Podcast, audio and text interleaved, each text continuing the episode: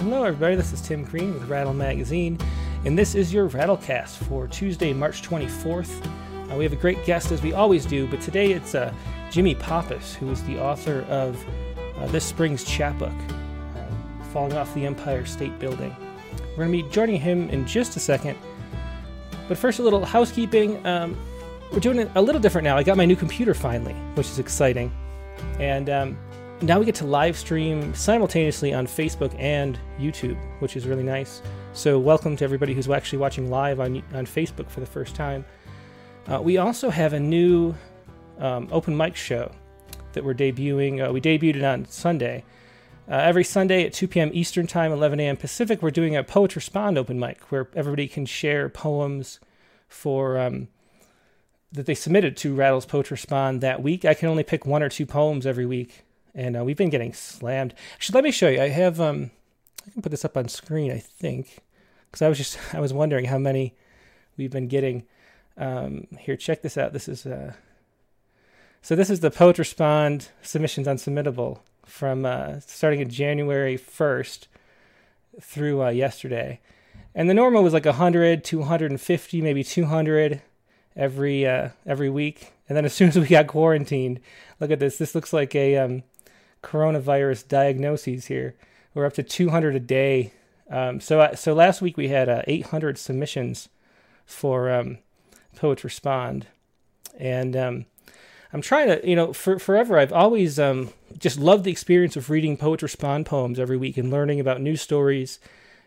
You know, because I don't I don't really watch the news, uh, so I get to see see about current events for the first time uh, every time we do Poets Respond. Um, so I sit there on that couch behind me and, and read poem after poem, and um, it's a really fun experience. Like I love getting to learn about the world through poetry and, and see things that I missed.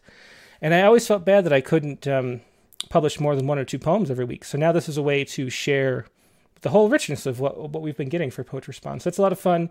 That's on Sundays. Now, as everybody comes in, let's do our um, warm up poem. And um, this is a. Uh, I always click the random button and play a little poem to get the ball rolling. And uh, this time it came up with The Glance by Jennifer Givhan. So uh, here's Jennifer Givhan reading The Glance. The Glance. Through window, through curtains wide, through singing after shower, through racial lines and statutory laws, through landscape pebbles off the complex path through morning's rituals before the sun could rise, through glass pane while I dreamt in our bed, while our plump brown baby slept in his slatted crib through slanted white light through window on your way to work you heard a song, you heard a sweet song and turned your head toward the naked girl. When the police knocked on our door. When the police came to our door. Let me rephrase that. When the police they claimed you climbed on a rock. They claimed it was a shower, the white girl's white mother. They claimed the window was the showers and the window eight feet high. They claimed you carried ladders or were made of stilts or could form pebbles into whole rocks for climbing. They made signs they posted on our door. They made signs for better watch our backs. They made signs for night watch, for on guard, for dark man with afro after we'd moved away, after we'd hired a lawyer and the case was dropped for lack of evidence, after there was no rock, after we'd climbed the jagged edges of any safe space we could in Koreatown, where I daily pushed our baby stroller through the apartment's garden with koi ponds past doorways that smelled of boiled fish, and our baby learned to name the things he saw. Nice tree, the oak with gall, the spindle wasp gall that leaves had formed like scar tissue around the wound, where insect larvae were eating their way through. The window of a neighbor's home I looked up and watched a round man from the shower, letting towel slip. I couldn't look away from this strange, intoxicating body in front of me. We know nothing happened after that. I took our boy home. I cooked us all dinner we shut the blinds. That was Jennifer Givhan uh, reading her poem The Glance from Rattle number 50. It was a Rattle Poetry Prize finalist. Jennifer Givhan is a Mexican American writer and activist from the southwestern desert. She's the author of four full length collections of poetry now, most recently, Rosa's Einstein from Camino del Sol poetry series just last year. You can find her at jennifergivhan.com. That's Jennifer, G I V H N.com. Um, and now let's uh, bring in Jimmy Pappas. Um, Jimmy Pappas is the author of this chapbook, like I mentioned. Um, Falling Off the Empire State Building, um, which came to every subscriber. So you've probably already read this book if you're a Rattle subscriber. Um, it was the, one of the three winners of last year's Rattle Chapbook Prize. Um, Jimmy Pappas is uh, he served during the Vietnam War as an English language instructor training South Vietnamese soldiers. He received a BA in English at Bridgewater State University and an MA in English literature from Rivier University. His poems have been published in over 80 journals. Uh, the poem Bobby's Story, which we'll see, he's going to read, I think, a shorter version of Bobby's Story. It's a long poem. It was winner of the 2017 Rattle Poetry Prize Reader's Choice Award. So this is twice that Bobby, I mean, Jimmy, has uh, won um, two of our biggest prizes. Uh, other poems about veterans are included in Jimmy's first book, Scream Wounds, which just came out last year from A15 Press. Uh, he's also the vice president of the Poetry Society of New Hampshire and lives with his wife Barbara in the small town of Chichester, New Hampshire, where they enjoy the state's vibrant poetry culture. And um, here he is, Jimmy Pappas. Hey, Jimmy, how you doing? Good, thanks, Tim. Yeah, it's great to see you, and thanks so much for joining us. Um, you know, I should say Good. it's nice to see you for the first time in person, but you are the record holder for um, most most uh, tears I think that you've generated um, in Rattle. I mean, the the Bobby story and uh, and this chapbook are just such um, you know t- just moving kind of tearjerker type poems. Um, so it's really cool to see you in person, and I hope you don't make me cry today. Well, I hope I don't too. I've been practicing. You know, I've been reading. You know, when I read uh, "Falling Off the Empire State Building," I'll be crying to myself and blowing my nose, and it's like, yeah. But I think I practice so much. I think I should do better. Mm-hmm. Well, there's no. and maybe yeah. In a cry yeah, show. Well, there's no shame in that, and we really do. Like we kind of joke about this sometimes, but we have a rule in our um, editorial meetings that if anybody laughs out loud uncontrollably or cries, uh, we just accept that poem automatically. Because if you have an emotional reaction, that's what you want to do with a poem. So don't worry about that. Um, uh, well, you want to start us out with a with a poem? Yes, invitation on page seven. Okay. Invitation. I have just picked black raspberries in the rain. I pop them in my mouth right off the branches and let the small water droplets dissolve on my tongue. Now I have made pancakes with all organic ingredients fresh eggs and non fat milk from a local farmer, cinnamon, cloves, vanilla, nutmeg, and ginger, blueberries I picked myself, peach applesauce from Vermont. I top them off with maple syrup that is so expensive I am the only one allowed to pour it so as not to waste any. We can sprinkle black raspberries over it all. Take a seat. I have a plate for each of you. And that was Invitation uh, from Jimmy Pappas' new chapbook from Rattle, Falling Off the Empire State Building. That's actually the little poem that's on the back cover because I hate blurbs. So we just put a little poem in the back or an excerpt from a poem. Um, that was a great idea. I thought putting it on the back cover. Yeah, I just I I I, I read those blurbs and I think um, I don't know. I don't want to say what I think, but I just think that they're ridiculous. But a poem, you know, an excerpt from a poem is really helpful. So that's what I like to do with these chapbooks. Um, do you want to talk a little bit? I'm, I'm kind of curious about your, your history and how you got into poetry. Um, I know you're you're a Vietnam veteran. You taught English um, to South Vietnamese soldiers during the Vietnam War. Um, right. How how did you get into poetry though? Um, was it was well, it that a, old? Did you start I back was, then? I was an English teacher in high school, and I taught a poetry writing class for many years. And we used to I always had my students publish their own little chapbook. That was a final exam, publishing a chapbook. Actually, one of the requirements was an invitation poem like this. Oh yeah. Uh, oh, this is a new one. I, I had some un- ones I wrote back in the day for them, but um, it doesn't match up with that. I really love this one here. This is my favorite. So they all had to do a poem a day, and then they pick their best ones and put it into a, a book. And and I was writing along with them.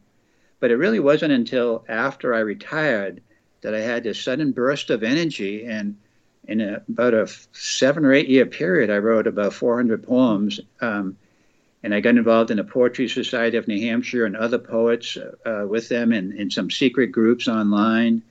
Uh, and it just, uh, you know, I just exploded with poetry for, for, all those years. My original intent was to write a philosophy book hmm. when I retired.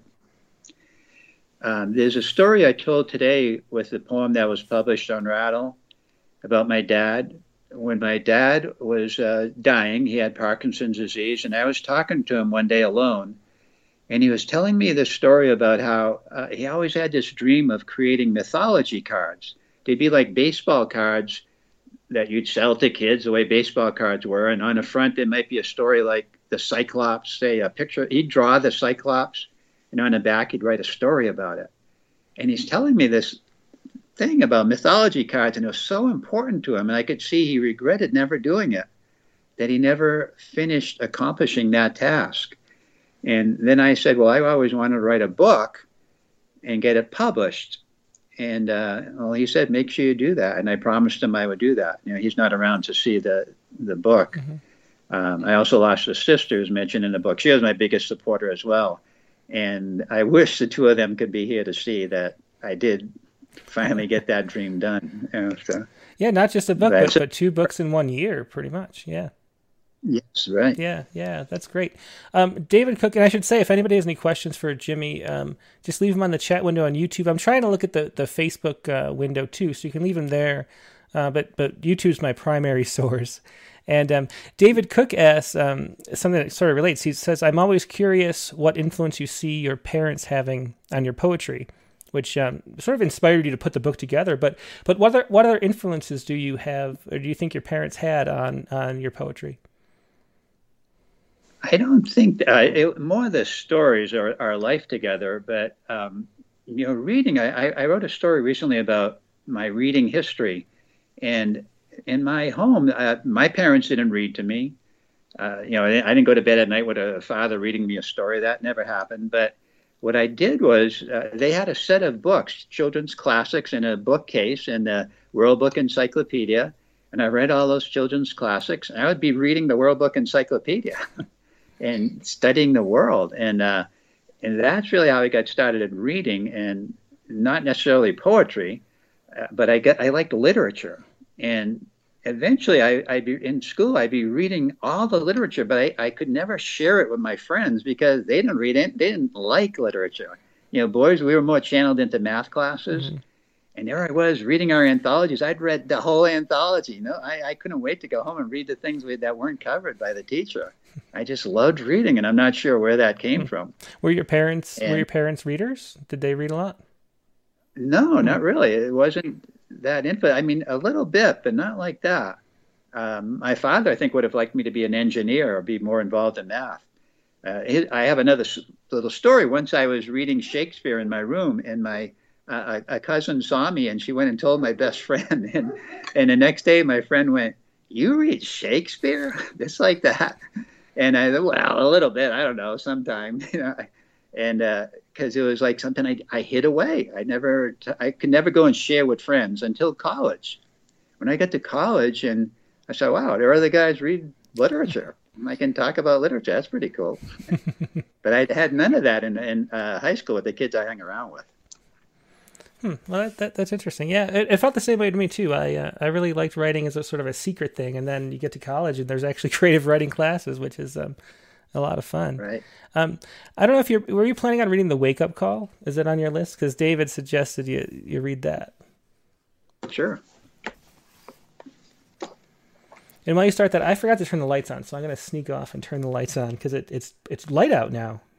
but um, that's on page 12. And it's also from Poetry Breakfast, I should mention that. Okay.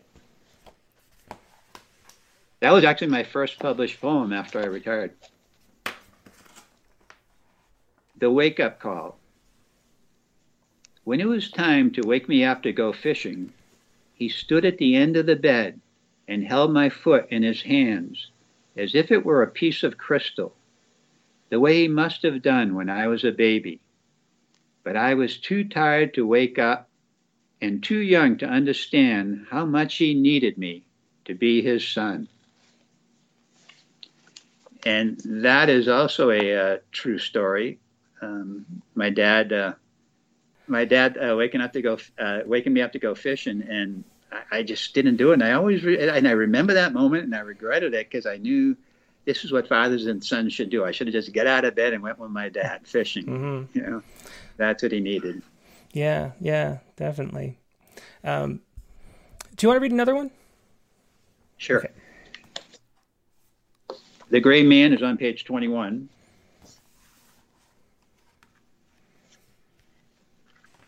The Gray Man. Part 1 The Visit. I visited my father one Saturday at the nursing home where we had put him against his will because he had become too much work for us. He who had worked hard all of his life, worked hard to make other people rich, richer than he could ever hope to be. He was a gray man now, like a character in an Ingmar Bergman movie. So I looked for the translation of what this all meant, but it got lost in the white sheets. And I tried to figure it all out by myself. But I too got lost in the white sheets that covered his sleeping body. I decided not to wake him, this gray man who had once been a stark man, who had once been a man filled with action and life. And I sat in a chair by his side, sat and looked down at my gray man, my gray child, I who had become the father, and he who had become the child our role reversals making the movie even more complex, more difficult to translate.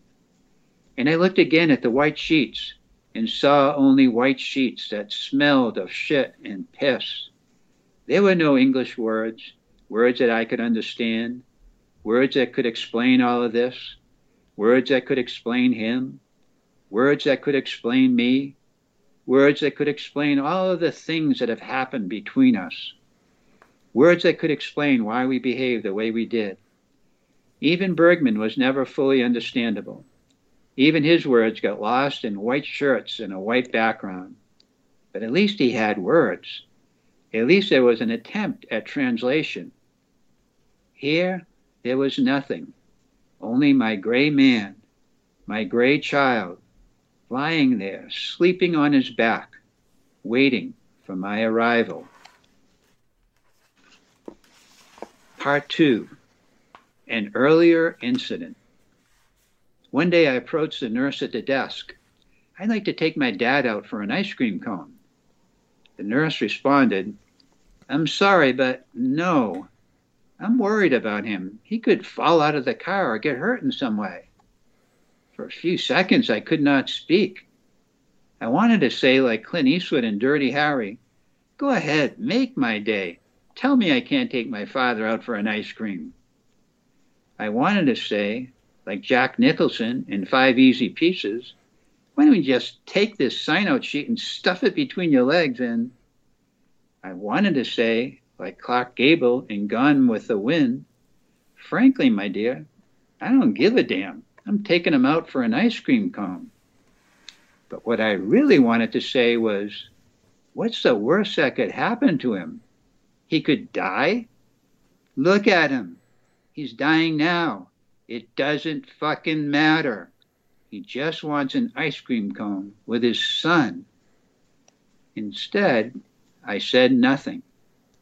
I acted the way my gray man taught me to act respect authority and do what I'm told. So I did what I was told.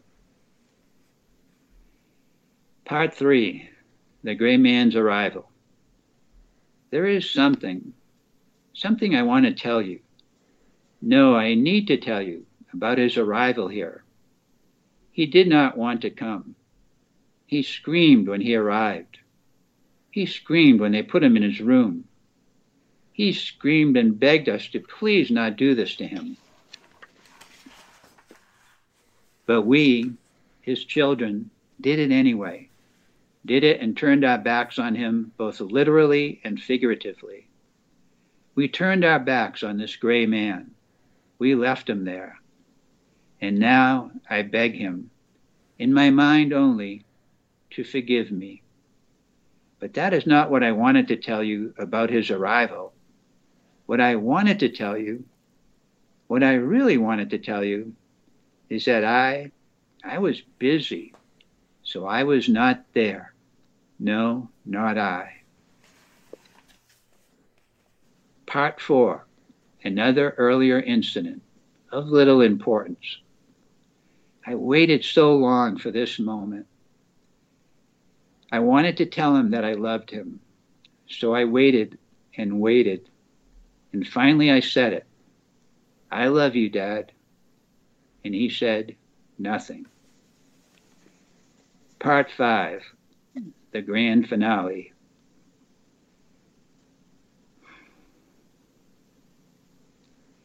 For my own selfish reasons, I did not wake him on my visit. I waited until he woke up on his own. I sat there for almost an hour, reliving our lives together, while studying the sheets, and when he finally woke up, he smiled at me. My gray man smiled at me. That was The Gray Man from Jimmy Pappas's uh, new chapbook that just came out from Rattle, and it was also the poem of the day today on rattle.com. Um, yeah, thanks so much for reading that, Jimmy. It's one of those poems before, um, I guess I'd have to say before Trump. Um, people always ask, you know, what is the topic people seem to be writing the most about? And um, there's this experience that so many people are dealing with right now because of the demographics and the way they spread of of taking care of their parents in old age and in nursing homes and all that. And um, that seems like one of the definitive poems to me uh, for for going through that experience that, that so many people are going through, you know, right now. Um, so thanks so much. Yes, and they yeah. They can even be beside the, the bedside and now even yeah. too. They're, mm-hmm. they're saying hello from out the window and all. Yeah, it's just just heartbreaking for sure. Um, really? Yeah.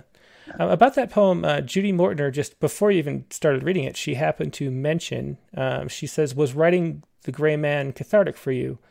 It seemed uh, you were able to express some of what it's like to lose a parent, a huge thing that's traumatic and hard to express. Was it cathartic? Yes, I think so. Um, I think uh, I, I, mean I really like the poem. I, I, I like long poems. Uh, I, I, in fact, I'm doing a workshop on long poems. Part one was really the poem itself at one time, but then I, I wanted to do more with it, you know, to say more. And so I, added the other three parts and brought in that, you know, story about uh, trying to say I love you.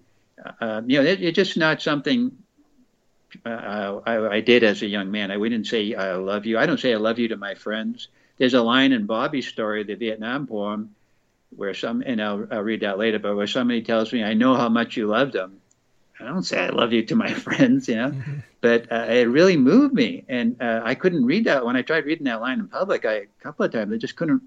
I, would always get emotional at that point. What what a great way to express it to say I love you to to a friend. You know, there's so many different kinds of love, and uh, so that that whole idea of trying to say I love you to someone, I think is very moving now. It's special for me. I, I don't just toss it around. Mm-hmm and whereas uh, some people maybe just say it all the time. To me, it's a special thing. Yeah, yeah. You mentioned um, um, doing a workshop on long poems. Um, right. Do you have any? You do write long poems, um, and really well. Do you have any advice? Um, somebody, uh, Emilio Puerto mentioned um, this has the flair of a short story or novel. This poem, and uh, and Bobby's story is the same kind of way. Do you have any advice for people trying to write longer poems? It's something I've never personally been able to do. I sort of have a trajectory and like a momentum a poem has, and then it's like spent, and then it's a two pages at the most. Uh, what what, you, what advice do you have for writing long poems? Well, uh, well, I think don't always be stuck in that one page. I think it was Stephen Dunn who said that. Uh, I believe if uh, if I get it right, uh, you know, he said he found himself only writing one page, one page and a half poems, and he w- wanted to go to a longer poem. One little tip, uh, it's very simple, and I'll take it away with him, is use sections one, two, three, four, five. Think of 13 ways of looking at a blackbird, but don't do it like that. You know, have, go into the past, into the future, tell a little story here. Uh, combine maybe uh, some poems that based on the same topic. I think it's good to do a person if you want to write about your mom or your dad or grandmother, whatever. You know, a Vietnam veteran here, like I did. Uh, you know, those sections give a whole picture, and I think three things that define us are what we say, what we do, and what other people say about us. So that's in, in Bobby's story, a lot of that. What you say, what you do, what other people say about us. And then you're created. You're, you're, there's a version of you that may not be the real version. But out there, people hear the name Jimmy Pappas and they have a, version of who I am based on what I said, what I've done, what, what other people have told them about me. Mm-hmm. And that's Jimmy to them. Um, so uh, those are a couple of tips here. The sections, uh, past and present and future. I, I, actually wrote out a list of uh, five pages so far of tips on that. Hmm. I don't have it with me, but for, for my work and the workshop got canceled mm-hmm. because of what's been happening. Yeah, yeah. yeah so, uh, so, so, that was a New Hampshire, you know, Poetry Society workshop or, or something like that. Yes, mm-hmm. yeah. It was be free to any member of the Poetry Society. Yeah, yeah. I, if I could give another little tip, uh, sometimes I find uh, someone may have a passage, and in that passage is this one line that's just not explained enough. Pull it out and say a lot about that little thing, that small moment. Tell more about a small moment. Mm-hmm. And that expands that part a little bit. And then there's all these unnecessary words I think that maybe irrelated. And I found that in a few people's poems where I was critiquing them. And so that's a tip I use, and I bring samples of poems where I saw that, where I noticed that. Yeah, those are good, good piece of, and you can see both of those, you know, tips uh, taking place in Bobby's story and um, in the Gray Man too. Um, were you planning on reading um, the title poem, "Falling Off the Empire State Building"? Uh, no, I thought you wanted me to only read the ones that weren't published. No, you so can read whatever you want. No, that was just for for uh, for uh, sharing online. But but perfectly K asked, um, "What does the poem um, falling off the Empire State Building mean to you, and why did you choose that as the title of the chapbook?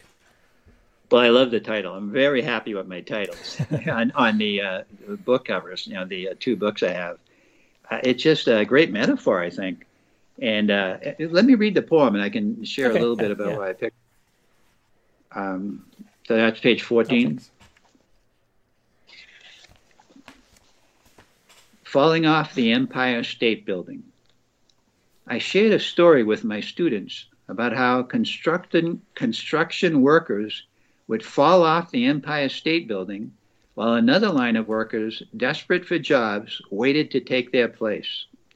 Until one day I learned it was all an urban legend, and I laughed, thinking about all those young people passing down a lie and telling others it must be true because my English teacher told me so. Then I thought about the day my father took me to the factory where he worked to demonstrate what he did every day. But I could only see this handsome man, an artist whose signature swirled across a page like a lost Van Gogh painting, working as a tool and die maker, out of place with everyone in there. He would have been one of those workers who stood in line waiting for a job just to feed his family, then balancing on a metal beam high above the earth while trying desperately not to fall. I think of this as a working class book. So that idea of workers who would, you know, sacrifice their life or risk their life to do a job, and lots of workers do that. They work in coal mm-hmm. mines and whatever, or they give up their, uh, you know, en- enjoyment in life to do a very hard job they may not even care about just to feed their family. And and my mom and dad worked hard to to raise me, and and you know, also we should include, of course. Uh, raising kids for, for uh, at in those days it was often the mother um, but that hard work that people do so i think of this as a working class book geared to working class readers and most of it i think is pretty accessible and easy to understand for the most part which i think is part of that i'm glad that it is. Mm-hmm. Uh, one of the things I wanted to ask about is um, is your style, which is so accessible and straightforward. Um, um, which is really the I, I think of um, certain poets as sort of classic rattle poets, um, and you're one of those, which is you know, people like Tony Gloeggler, um, other people like that who tell stories really straight, um, without a lot of flair and without a lot of you know like it's the story that that matters and um, and the and the accessibility and the directness of it, the honesty. is there a reason that you sort of have that style, and and are there favorite poets of yours that that you sort of model that after? I like the idea of celebrating life and that, you know that uh, common expression show don't tell right advice for writers. Well sometimes people misunderstand that that t- uh, telling a fact is okay. Telling exactly what's happened. The show part is then people can read that and judge for themselves about me my dad whatever a, vet, a vietnam veteran. They're, they're making those determinations. I'm not i try to keep uh, opinions out in fewer adjectives and where uh, I, I describe something in that way it's more the fact of the the motion, the verb, a picture in your mind so you can see it. And I, I love cutting it down to bare essentials. I, I, one of the first poets I modeled on was Stephen Crane. Hmm.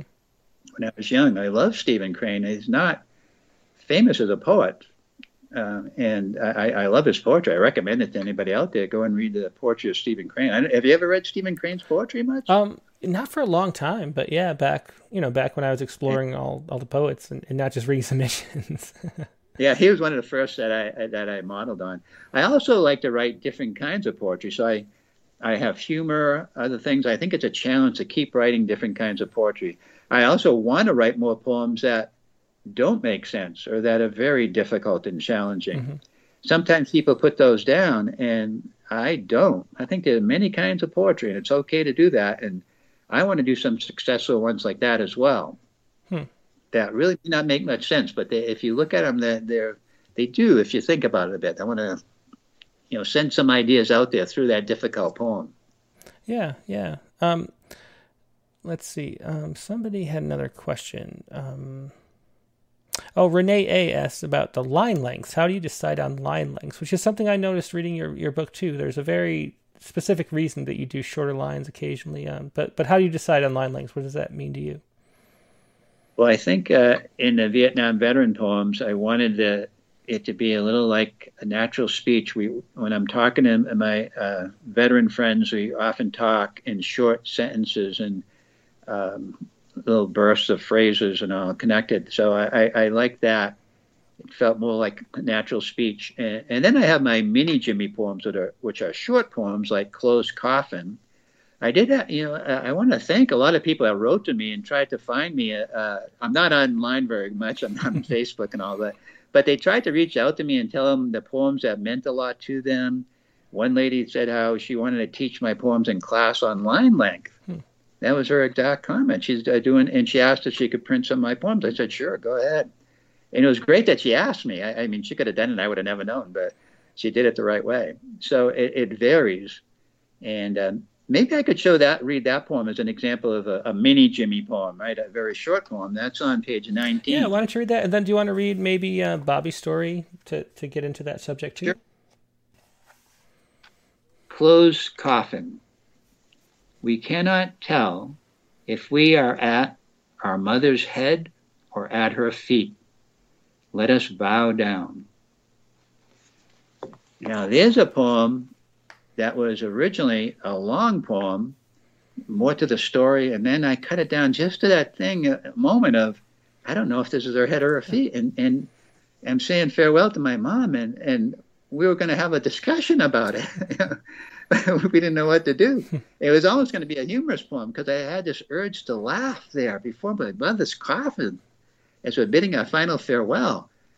And uh, fortunately, I didn't. And then I that let us bow down. I'm not sure where that came from, but when we kneeled there, I felt it was a, it was a bowing. It was a, a respect, a love for what she had done all her life for us, uh, raising us. And so it, it, I wanted to have that religious tone. So I cut it down to the bare essentials there in that poem, mm-hmm. rather than the longer one that I originally had. Hmm.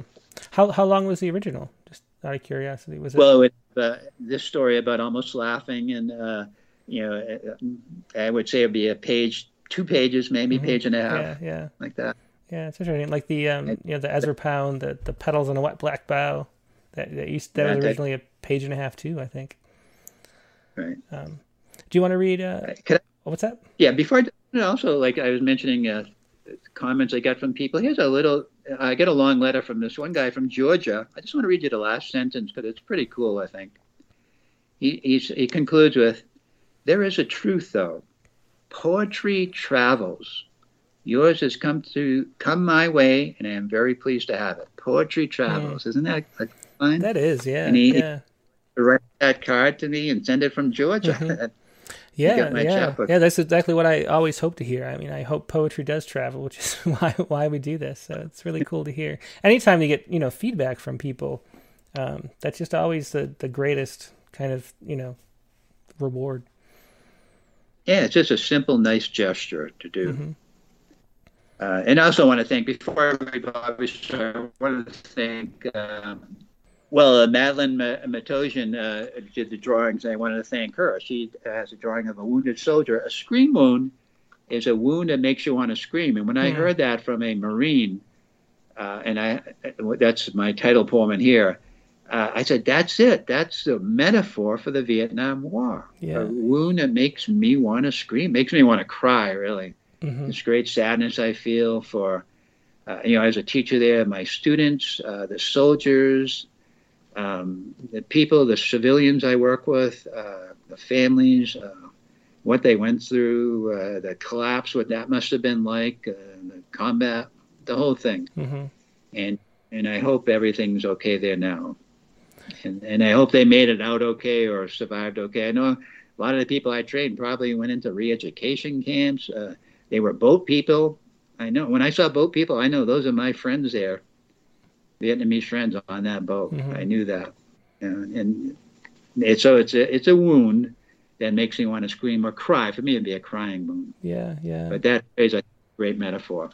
I love that title. That is, yeah. I'm glad you said that because I I didn't get a chance to read that book. I don't have a copy, but um, I was wondering about what that that title meant to you. So thanks for sharing that. Um, and I keep thinking too about how um, being like a um, like you know right now during the coronavirus outbreaks and stuff like that, that being a nurse or being a doctor on the front lines of a hospital must be a very similar experience. Um, oh, very much so. Yeah, I mean they're heroes now, really. Uh, what they're doing there, really, uh, you know, everybody's noticing that. Uh, giving their time, risking their lives. Uh, um, you know, they're getting infected as well. I know they won't all die, but still, they're they're in there in the front lines mm-hmm. dealing with this. So pretty incredible. Yeah, yeah.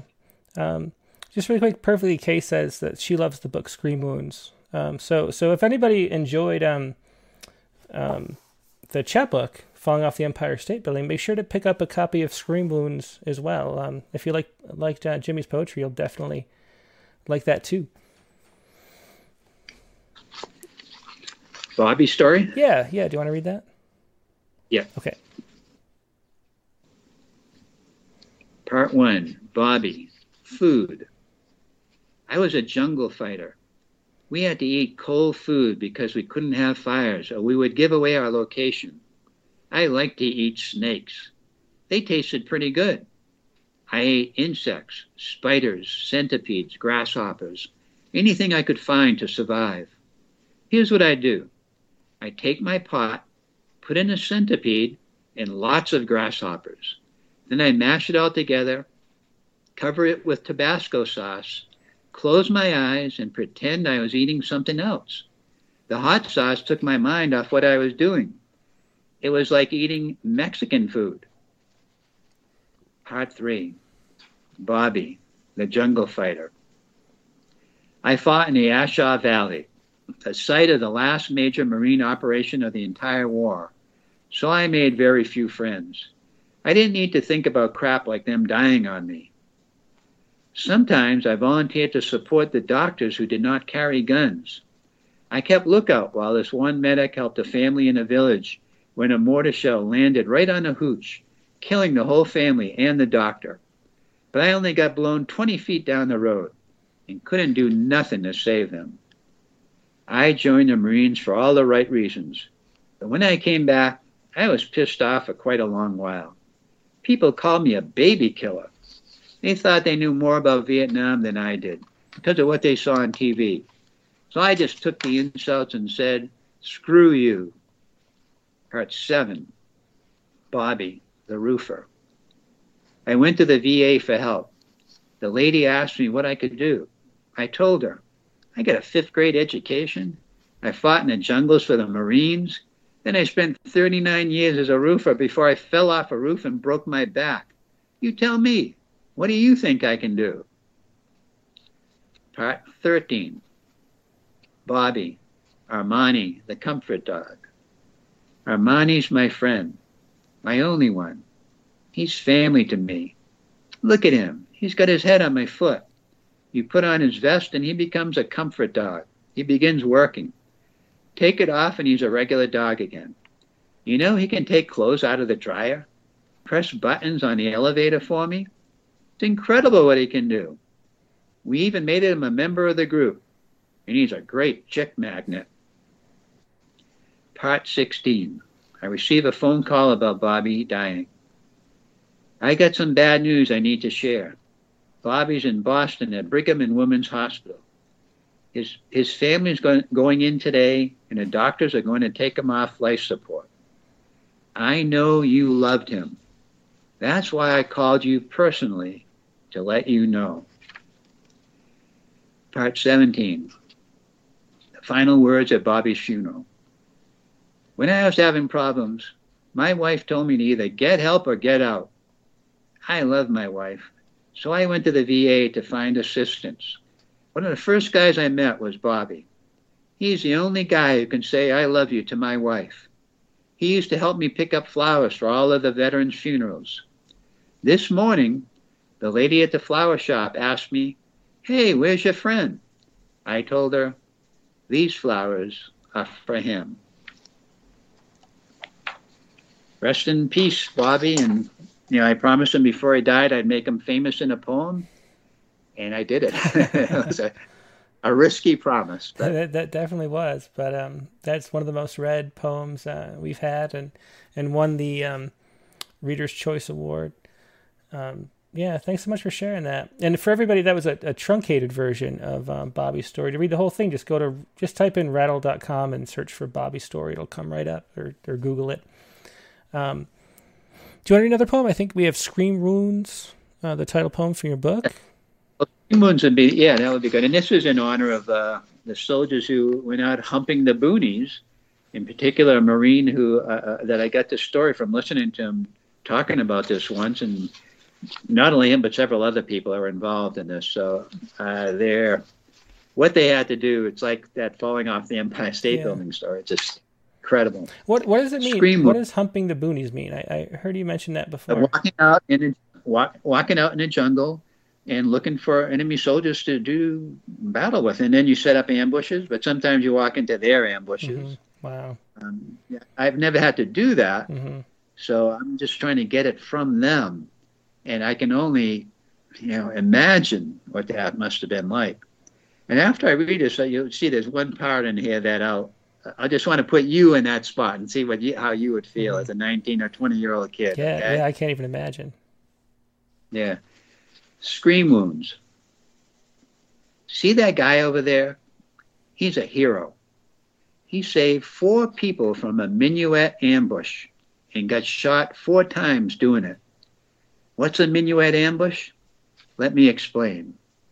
First, you need to know there are four kinds of ambushes. There's a basic line ambush where you wait in a row for the enemy to approach you. Then there's the point ambush. The point man is out front. The ambush is set up high and low. If you're across from each other, you just end up shooting each other. The VCs shoot a point man down low. In the knee is good. That's called a scream wound. I don't care how tough you are. When you get shot in the knee, you scream. Americans have this idea about no man left behind. So they rush to help out the wounded soldier screaming. And they run right into an ambush. You know, they shoot one man and then get 10 others trying to rescue him. I had my point man carry a football mouthpiece with him. I told him to drop and roll if he got hit and bite on the mouthpiece to take the pain away. It confused a VC if there was no scream. But you got to go hide. I tell my man, we'll come and get you if we can. The third kind of ambush is an L ambush. It's shaped like the letter L. Here, I'll draw it for you in the dirt. The one chance you have in this one is to take out the machine gun at the point of the L. Now, in a minuet ambush, you take this L, flip it over, and make a mirror image of the L on the other side, just like this. So what happens when you when you go into this L here? You run to the opposite L. You see? It's like a dance. Everyone in it is dancing around because they're getting shot. That usually makes the total casualties. So that guy over there, he rescued four men from a minuet ambush. And that's why he's a hero. Wow, that's a great poem. Um, and is that a shorter version too of that poem? I yeah, I cut it down a mm-hmm. bit. Um, but yeah, not too much. Yeah, yeah. So, but the. The line I want to go back to is that um, football mouthpiece. Now you're 20 years old, and I say, okay, Tim, you're going to be the point man today. You take this mouthpiece, and if you get wounded, you bite on it and roll in hard. And if we can, we'll come and rescue. And you'd probably do mm-hmm. it. I mean, that was the thing. We did what we were told. You do what you're told, and especially when you're that young. It's just that I can't grasp that. No, you know, and it's so incredible. Yeah, yeah. I mean, either it's just so foreign to my world, you know, that and, and so many people had were forced to go and, and do that. And do that. Yeah. Right? The other line that I love that that all of a sudden you say out of nowhere, sort of here I'll draw it for you in the dirt, which which just from a craft right. standpoint puts you right in the moment, and you just live there, you know, with you know, just hearing the story on another level. I think. Um, yeah, it's a really powerful poem. Yeah, I, I like that line in there too because he he was drawing in the dirt for yeah, me too. Yeah. do you uh, do you work with um with veteran poets too? Do you you know do you do workshops and stuff like that? No, I haven't done that. Uh, I, I, wouldn't mind doing it sometime, but uh, I, I, don't really know of um, any veteran poets right now that want to write very mm-hmm. much. So, you know, haven't had a chance to do that. Yeah. So, but I would like to. Yeah. Um, yeah. So Kim Tedra says she remembers voting for Bobby Story for the um, for the Reader's Choice Awards. You got one of your voters here. oh, great. um, Thank her. Thank you. yeah, yeah, yeah. Thanks, Kim. Um, let's see. Let's see if there's any. Now you have multiple screens to check for questions. Um, yeah, Ellen McCarthy over on Facebook says regret is a common theme. A regret for what what wasn't done or said. Um, do you feel like poetry is a way to, to address regret? Is that is that one of the, the the things that poetry does? It can, you know, when people use that word regret, I said, yeah, I guess there is regret here. Like I didn't wake up when my father was trying to wake me up to go fishing, um, but uh, I didn't think of it as regret, but I guess it is. And yes, I think it's cathartic, like someone asked before. Uh, and poetry is a yeah, absolutely a great way to to amend something that happened in the past. Okay, I was wrong. Here's what I should have done, but I was too young to know, mm-hmm. or I was too stupid to know, or whatever the word is. Yeah, you know? yeah. And, and, and you express it in in your poem, mm-hmm. and I hope to never do it again. Uh, Kierkegaard said something about how we live forward, but we learn backwards. So we're learning from the past, but you know, hopefully we can correct it in the future. Right? But we're going forward. That it's too late to correct those mistakes. Yeah. Um, you mentioned I can't remember if it was before we went live or if it was during the show, but you mentioned you were a philosophy, um, you know, interested in writing a philosophy teacher. book. You're a philosophy teacher. Um, what right. what was your philosophy book going to be about, and are you still working on it? Well, no, I, I gave up on that. It's more about teaching philosophy. I, I had a philosophy class in high school, and I know there'll be some of my students will be coming to this uh, video someday, I think, and they'll remember me. And that is the greatest accomplishment of my life, no doubt about it. And I, that, I, that class was incredible. It was popular. We had fun. We learned. We talked. Um, I had like one rule: I'm never going to send anybody to the office. So people are free to speak. Um, we, we went over the history of philosophy. We had special days like, as an example, uh, we had Man Day, and then the next day we'd have Woman Day, and then we'd have Man and Woman Day. So on Man Day, all the boys went to the front and talked about what it was like to be a man. On Woman Day, all the, uh, the girls went to the front and talked about being a woman, the problems they face in life. And so I had these special days like that. They were just incredible. Um, so we had Swearing Day, where we talked about why people swear and no one swore. I, and I, would say, well, you know, I won't send you to the office, but who's going to get in trouble if you start saying a lot of swears and it gets out there? Somebody's going to blame me, right? so they didn't swear. I mean, it was incredible. They respected what I was letting them do. Yeah. And uh, and and they could all give give their opinions about swearing. I told them, go and listen. Why are people swearing? Why? What's the big deal? What are they doing out there? And why do they? Does that word have an effect on people? Yeah, that's one you thing know, so that, that poets never really talk about, and I'm always interested in too, because because you know there's sort of a way that um you know very few words are more powerful than swear words, and and, and why do you think that is? And and, and how does that relate to poetry? Because I think it does in a strange way I've never really put together in my mind. Right. I don't know when when I use swear words, I think I use them only because they fit what someone would actually say at that point. Uh, I don't use them uh, to be creative, and uh, I, am okay with them. I don't. I do know that some people get upset. I've had people complain about Rattle having some swear words, and and and, and I, I have no problem. You know, I, you know, it's the real world. Uh, you know, I think so. I, I don't have a problem mm, with that. Yeah, yeah. We try to be poetry of the real world. Um, it's it's going back a little bit, but David Cook has another question uh, about Bobby's story. He says in the longer version of Bobby's story, you don't shy away from some of his less likable traits, but we tear up when he dies. Right. Uh, does the poet's eye help you to love the unlikable, obnoxious, and deplorable? Well, I think uh, well, I wouldn't use those words, right? Yeah. but Bobby was my really good friend. I mean, he was a, a great friend of mine, and we were totally different people um, you know, he, he liked guns. I don't. He, you know, he was uh, different than me. He didn't read literature. He didn't care about poetry. I had to promise him there wouldn't be any rhyme. It wouldn't be like a, a real, um, you know, poet, poem type poem.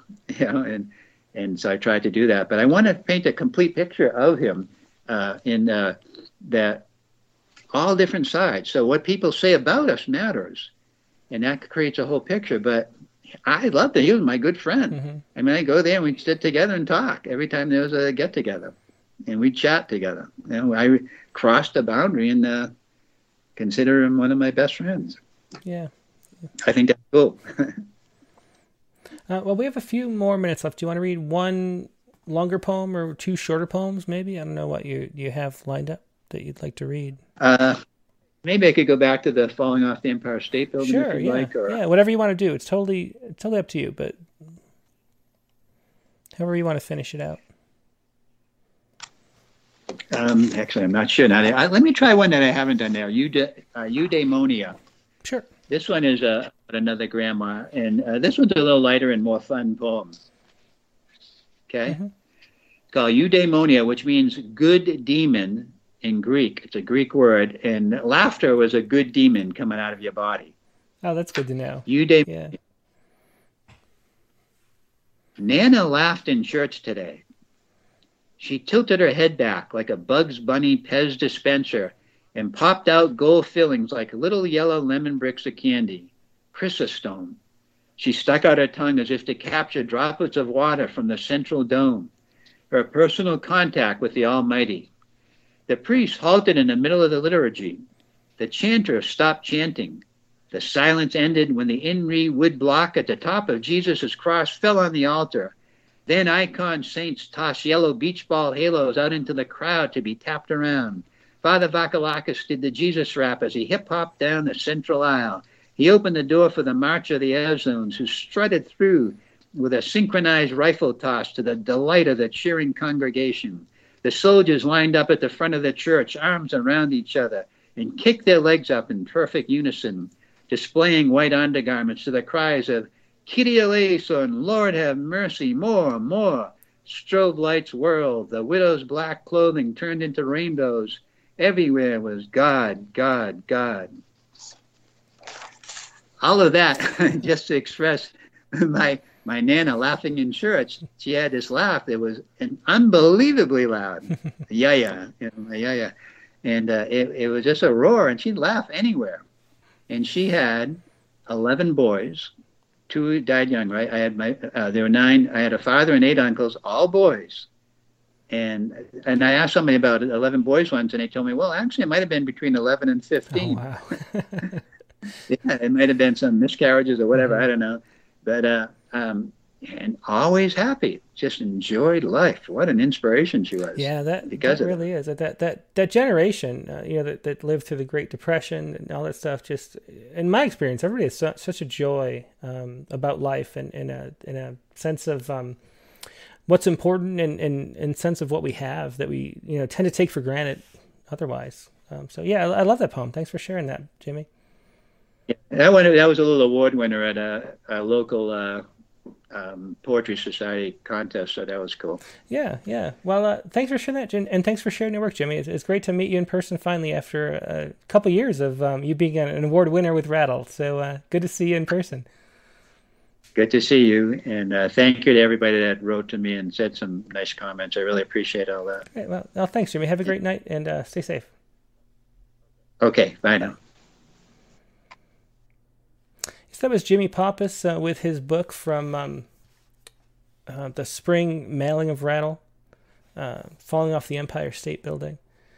Um, hope you enjoyed that. And if you do pick uh, a copy of uh, Scream Wounds as well, uh, there's a link I think in the in the notes below where you can find that on Amazon. Now, um, I was I meant to say, and I sort of forgot. One of the one of the housekeeping things I wanted to say is that we're not going to be doing a regular open mic anymore. Um, we're just going to focus on the prompt poems and then have the Poets Respond open mic on Sundays.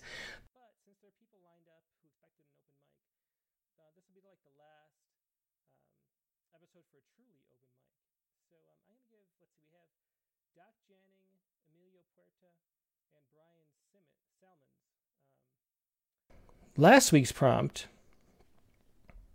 was a girl lying next to the radio, a radio in 1932, the su- suggestion was a sonnet. Now, once again, I didn't have a chance to write a poem. I'm kind of going crazy trying to read submissions here. I have, uh, like I mentioned earlier in the show, uh, there usually there's maybe 100 to 200 Poets Respond submissions. I have 800 a week that we're going through right now, and I have to, I, you know, I read them all, which is a pleasure. Don't get me wrong, but um, that takes up a lot of time. And then I also have, um, I'm reading through the uh, next year's ch- or this year's Chapbook Prize submissions. And we have to announce the winners on April 15th. So I'm reading chapbooks like all day. I don't have time to write poems. I'm sorry. As much as I would love to be writing, uh, and, and hopefully soon I'll get back to being um, engaged with these prompts. But um, so last week's prompt was a girl lying next to the radio in 1932, and here was Megan's poem, drawing pictures over the radio. And she's got a long epigram because she wanted to make me read it. Um, she also wanted to say too, which you should never introduce a poem like this, but uh, she said that she um, wants everybody to know that she's going crazy as well because she's now a homeschool parent because we have no school. We have uh, our kids are five and nine. So um, in addition to helping me out with Rattle as the assistant editor, um, she's also learning how to be a homeschooling parent and, and giving the kids homework and having the kids around all day every day. So it's really hard for her to write. Um, and um, we're just it's tough times, and it's tough times for everybody, but it's tough times for us too. But we're we're having fun with it, and I hope you are too. So here's Megan's poem, uh, drawing pictures over the radio with the long epigram that she's making me read. Thousands of radio listeners are joining in on the fun of the late, latest broadcast novelty, drawing pictures over the radio. The artist in the studio sketches his model in front of the microphone, making the drawing on a chart ruled off into many squares. Radio listeners provide themselves with a similar chart, and when the artist announces that the line he is drawing passes through a certain numbered square, his audience duplicates the line on its own charts. That's from an article from Modern Mechanix, 1932. And uh, here's the poem, a little sonnet from Megan. Pencils against paper makes a hum that floats inside a static sea. Her own between index and thumb, the man clears his throat, says 3B. She begins to map the profile of a woman who might not exist. She traces the odd shape of her smile, puckered as if to be kissed. The nose is right, a perfect incline, but the chin is profound. My flaw or hers? She wonders. Her eyes look like mine. The man calls the last numbers. She looks down at what she's created, a foreign language loosely translated. That was Megan's prompt. Once again, she writes a good poem because she is a good poet. What can you say? We have two other good poems too. Um, here's Matthew King, sent one in, and I'm going to have him play it. Um, here we go. This is Matthew King from. Uh, he's a he's a poet uh, who lives near Wollaston Lake in Ontario, Canada. You can also find his nature poetry at birdsandbeesandblooms.com, which I checked out, and it's excellent photography. So I think I just said nature poetry. His nature photography, that's really excellent. So check it out, birdsandbeesandblooms.com. And um, here's Matthew King reading Postcard from a Girl Lying Next to Radio in 1932. Oh, play it in Windows Media Player, yeah. Okay, here we go. Postcard from a girl lying next to a radio in 1932. Paralysis is back. They closed the pool again, the beaches too. I wish I caught it last year. Mom asked Dr. Funk. He thought you only get it once. Then, as a rule, you're immune. I don't know. He's wrong a lot. He told her Alice would be back at school last fall. She still can't even walk. It's cool here mornings, but then, holy cow, it's hot. I just lie on the floor sweating all day. Thank God for radio. Say, I'd give Bing a dime or two. That snazzy cat can sing. Miss Georgia Brown, come cool me down. I dream Louie'd take all of me. But if they play alone together one more time, I'll scream. I think that was uh, Matthew King reading his poem Postcard from a Girl Lying Next to a Radio in 1932 a sonnet like we uh, suggested in the prompt. And I just love sonnets. So um, that was a lot of fun to hear. Uh, good reading and good poem. Thanks, Matthew King. And here's one from Carla Schwartz. Um, Carla's a regular uh, contributor to this. I think she writes a poem pretty much every week. And um, here she is with her, her next one. This is Germany 1931. 19, or Germany, thir- Germany, July 31st, 1932. Here's uh, Carla Schwartz reading it.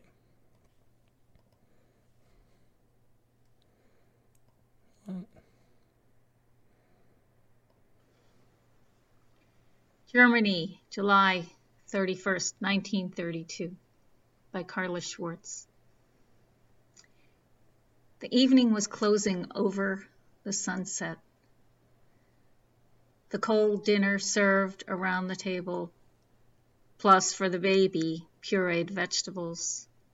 Seated in her high chair, hand carved, the baby fiddled with a small wooden rattle while her parents murmured about the election, and 12 year old Maya drank in the conversation. Then she turned to the radio's soft chatter. Outside their cozy apartment, no neighbors strolled the streets. Maya curled under the radio on the settee, heard Nazi, majority, and looked toward her parents, their teeth clenched tight, their gaze to the west, the sun's final rays swallowed by the night. And that was Carla Schwartz reading Germany, July 31st, 1932. I just love sonnets. There's some there's a way that they click and they just work so perfectly, and it makes me happy when it, when a sonnet finishes up. Uh, Carla Schwartz, who you probably know if you're a, if you're a watcher of the show, but she's a poet, filmmaker, and photographer and blogger. Her books include Intimacy with the Wind from Finishing Line Press. And you can find more about her at carlapoet.com. That's Carla with a C. Uh, or find her on Twitter, Instagram, or YouTube at CB99 Videos. So thanks so much for sharing that, Carla. Now, next week, and hopefully maybe I'll get to write a poem this week. I don't know. We'll see. We'll see. I'm going to hope. I got my fingers crossed. I have, every week I have a poem in my head, and then I don't do it. So uh, next week's prompt is the first word must start with the letter Z. The last word must end with the letter Z. So uh, get out your dictionaries and find a word that starts with Z and let that be your inspiration. That is our prompt for next week, or Megan's prompt for next week. So um, I'm excited to see what you write and what she writes, and hopefully what I write, because that would be fun if I actually did. Um, and uh, there's next week's prompt again. The first word must start with the letter Z. The last word must end with the letter Z. So it's a very open ended. A lot of times Megan has had um, prompts that, that are sort, sort of theme based, and um, and um, you know you have to pick what you want to do. This time, um, it's very open ended. So start you know look at a dictionary, start with letter Z, and go wherever that takes you, and then finish with the letter Z. That sounds like a fun one.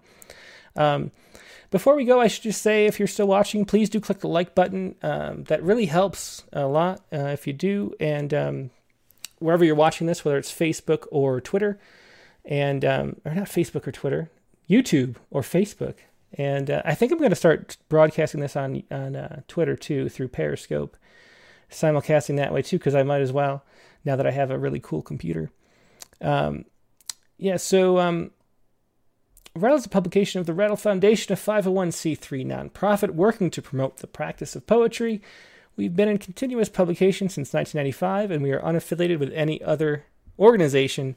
Uh, we don't ask uh, for money or anything like that, even though we're a nonprofit. Uh, all we ask is that you enjoy and share poetry, because um, that's one of the really important things that's sort of missing in this world these days. And um, if you like this, um, just I'm glad. Uh, that's all. That's all I have to say.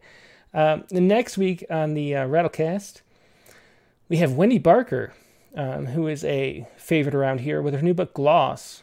Um, her other book is One Blackbird at a Time that came out recently, which I just loved about teaching. Uh, and this is her new book Gloss, which I haven't had a chance to read yet. But Wendy Barker is a great poet. We published her in about maybe five issues of Rattle, and um, and it should be a really fun episode. So hope you join us then. It's Tuesday, March 31st, same bat time, same bat channel, 9 p.m. Eastern. And um, also, we have, as always, the critique of the week on uh, Facebook. I think I'm going to stick to just having that on Facebook rather than simulcasting it so we can have the comments all in one place. But uh, we go over a poem every week on Facebook, and it's a lot of fun. And um, on Sunday now, we have the open mic show which is uh, simulcast both on YouTube and Facebook uh, for Poets Respond. So if you write any current events, poems, you can just go to rattle.com slash respond for more information and to read the weekly poems we have there. Um, right now, every single poem in the world is about the coronavirus. Um, but if you want to write about something else, feel free to and uh, submit it to uh, Poet Respond and join us for the open mic and share it, even if I uh, it's not one of the one poems out of um, maybe a thousand this week that I will be selecting. Um, but it's a lot of fun doing the open mic show, and uh, I hope you join us for that too. It's even more casual than this, if you can believe it. Um, but I had a good time on Sunday, and I think everybody watching had a good time too. So join us then um, at the same place on Sunday, 2 p.m. Eastern, 11 a.m. Now, um, I guess that's all for now. So have a great week. Stay safe. I'll see you Friday or Sunday or next Tuesday with uh, Wendy Barker. Have a good one. Good night.